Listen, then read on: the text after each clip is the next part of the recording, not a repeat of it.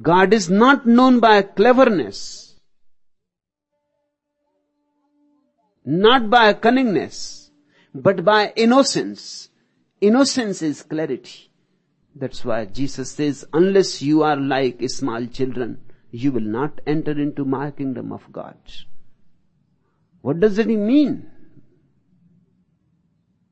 He simply means unless you are as clear as a small child, whose inner sky is yet unclouded, whose mirror is still without any dust on it, whose perception is absolutely pure. He can see things as they are. He does not distort them. He has no investment to distort them. He does not project. He simply sees whatsoever is the case. He is a passive mirror that is clarity. Lu Tzu said, if you are not yet clear, I will make it clear to you through the threefold Buddhist contemplation. This threefold Buddhist contemplation is one of the greatest devices of meditation. Remember, it is a device, it is not a philosophy. If you think it is a philosophy, you have missed the point totally. And that's what has happened. Down the ages, great treatises have been written on Buddhist philosophy. And that is just nonsense because Buddha is not a philosopher. He has not taught any philosophy at all. He was really very anti-philosophical. It was his usual procedure.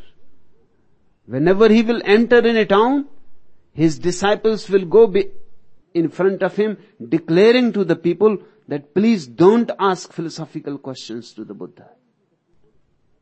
He had made a list of 11 questions. In those 11 questions, the whole philosophy is contained. About God, about creation, about reincarnation, about life after death, and all that.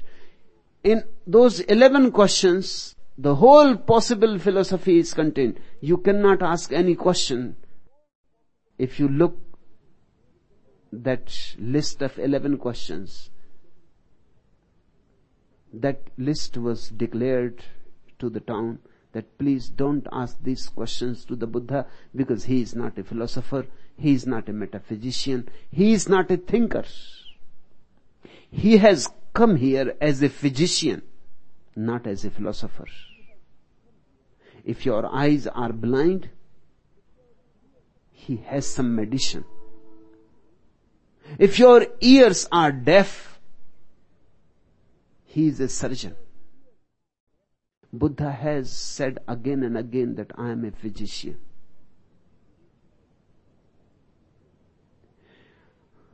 But great philosophy has arisen in his name.